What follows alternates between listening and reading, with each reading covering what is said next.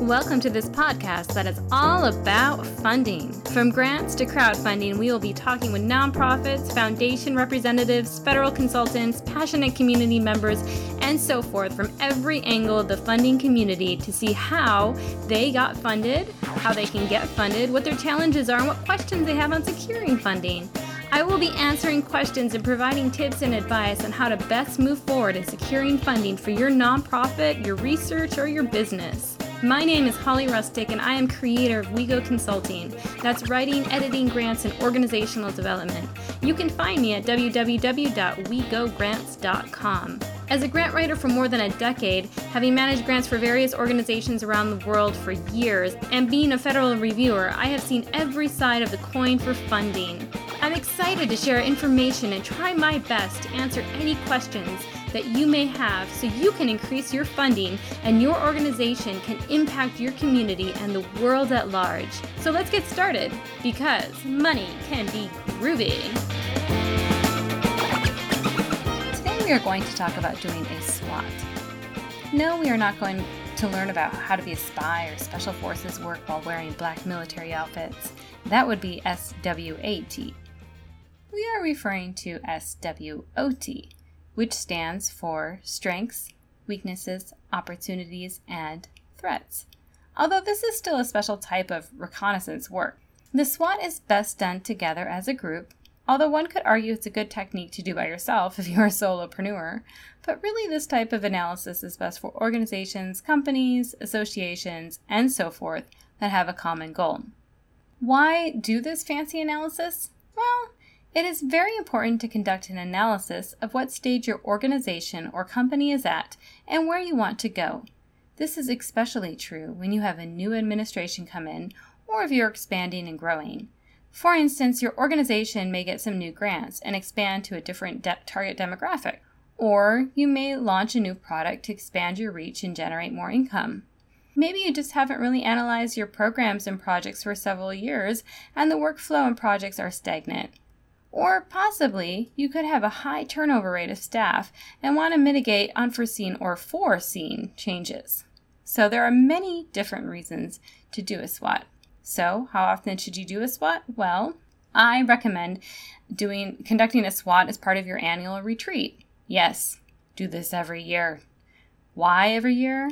Well, your organization is dynamic and changes, but also the outside threats that are out of your control also change.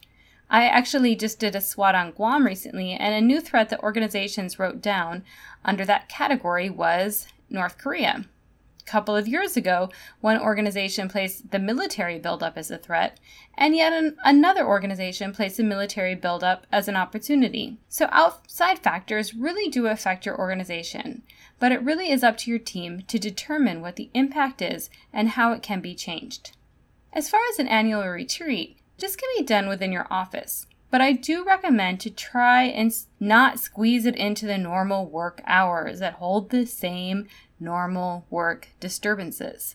Actually, set aside special time to do this, even if this means that no one is doing 9 to 5 work that week. That means your administrative assistants attend the SWOT too. One issue I see with the SWOT analysis and retreats is that the administrative assistants are not always included, as the phones still ring and customers or clients still come to the front door. It is a huge mistake to exclude administrative assistants, as they are the first point of contact. They have valuable information to contribute to your team, and they need to completely understand your organization and your brand very intimately. You want them to be excited when they are talking about programs and to convey that excitement to others. If they aren't even sure what all the programs or products you have, then you are going to start having disgruntled customers and clients and bored assistants. One way to allow for the assistants to be able to participate in these meetings or retreats is to have volunteers or temps answer the phone and be the point of contact for the duration of the SWOT analysis and the retreat. So that's just a simple way to kind of, you know, have them involved as well. At times, you may also want to just have the SWOT done first by managers and a separate one done for staff and volunteers. This might be appropriate for your organization. But for smaller nonprofits, you may want to have everyone in the room be there and feel valued and on an equal level. What you want to aim for is significant participation. If you have a staff of 200 people, it may be more appropriate to break up the staff into groups, but be sure to share the results with the team at large. So, how do you do a SWOT analysis? Well, it's really quite simple. There are different methods that I will share with you.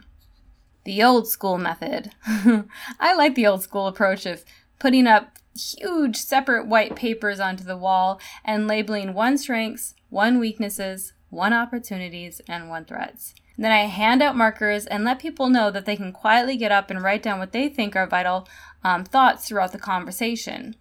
So as I start the conversation, sometimes icebreaker questions could be to have the individuals individual share st- short stories on challenges that they're facing or or ways that they think that they could move forward. Another great way is to start with the four questions of the what is your why. We went over this in more depth in the last podcast, but the main questions are one, what is your main passion of being on this board, organization, or as a beneficiary? Two, what do you have to offer? Three, what do you want in return? And four, what change do you want to see by the end of the term or the end of the year? And these are just great questions to stimulate conversation while the SWOT actually starts kind of silently all around you. And people kind of just get up quietly and they write down certain things about what they find as strengths, etc., as you're having this conversation. Now, another way you can do this is the group process method. So you could also ask the questions that stimulate thought and conversation but also go in and ask what people think are the strengths of the organization, the product, or the program.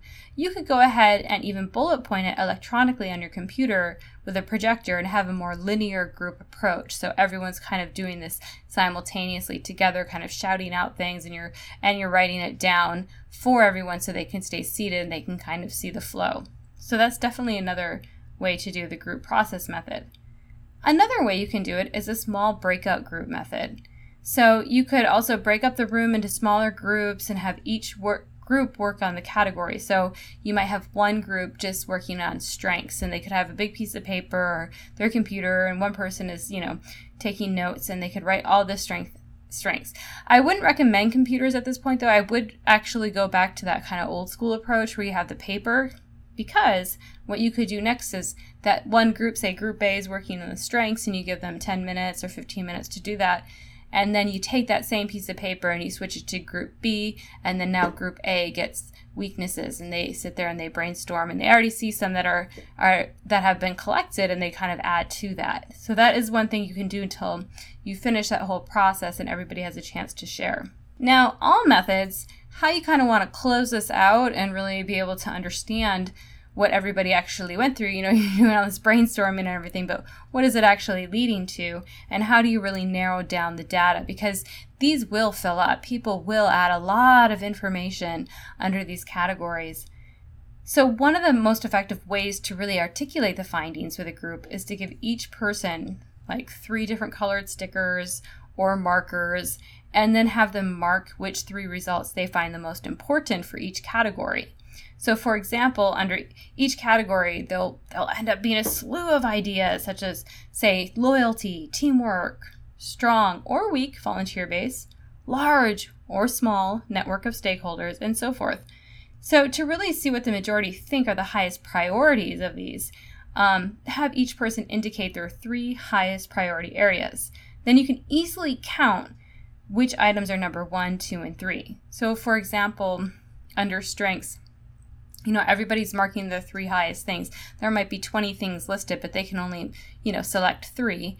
So at the end of it you're going to have every item all items might not even have be in the top three but you'll be able to really count and see which ones came up the highest. And sometimes there's, there's a tie and that's fine but you can just see like kind of what the majority think are the highest priorities under each of those categories. So 15, may pe- 15 people may put a mark down next to loyalty that was listed under strength. 10 people may indicate teamwork. 8 people indicate holiday time, and so on. So, this is great as it isn't one person voicing what they think is most important or critical, but it is the mass and it will resonate with the most people. So, what are the outcomes of the SWOT? Well, for one, it gives your organization a way to analyze its wellness. so you can really see what is our wellness? How healthy are we as an organization? Secondly, it's not the boss telling people what to prioritize, as this is an organic process that allows everybody to have a voice. And thirdly, you can curate the results from the SWOT analysis and implement that language into your mission or vision statement or even for an elevator statement.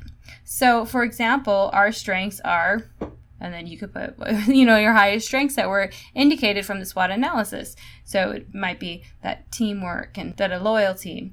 And then you could say our strengths are and then put your strengths in as we work towards and then you could put your opportunities there. So it really gives a good understanding of you can pull this language that has been derived is very organic from your team and that they feel are the most prior you know priorities because basically what's going to happen is they're really going to buy into that concept because they're a part of developing that so that's why this is a great thing to do at a retreat because you can be concentrating on other things than your branding, your mission, your vision, all your other your governance, you know, just how your organization runs. But this will really be able to say, you know, it is. It's about the people who are helping run the organization. So, and, and another thing is the weaknesses and threats could prepare your organization to find solutions before problems even arise. Now, that's really cool. And finally, the SWOT is a great team building exercise that creates credibility and buy in from everyone in your organization. If someone is stating that something is great and it's a, it is a strength, they will work harder to keep it in your organization. And on the flip side, if they're saying something is weak, then it kind of gives them incentive to find a solution and the team incentive to find a solution. So there it is how a SWOT can help create credibility and culture for your organization. Would you like further support on organizational wellness? Shoot me an email at hollywego at gmail.com or visit my website at www.wegogrants.com. Once again, go ahead and check out my latest book on how to write a grant, Wish Granted Tips, Tools, and Templates to Write a Winning Grant. And then it's on Amazon. You can go ahead and check it out. Um, it did hit, yay, number one in two categories a couple of weeks ago on Amazon. Super excited. So please go ahead and check that out. Give me some feedback on that. And once again, if you have any questions, just shoot me an email. All right, guys, I'll see you next time. Bye bye.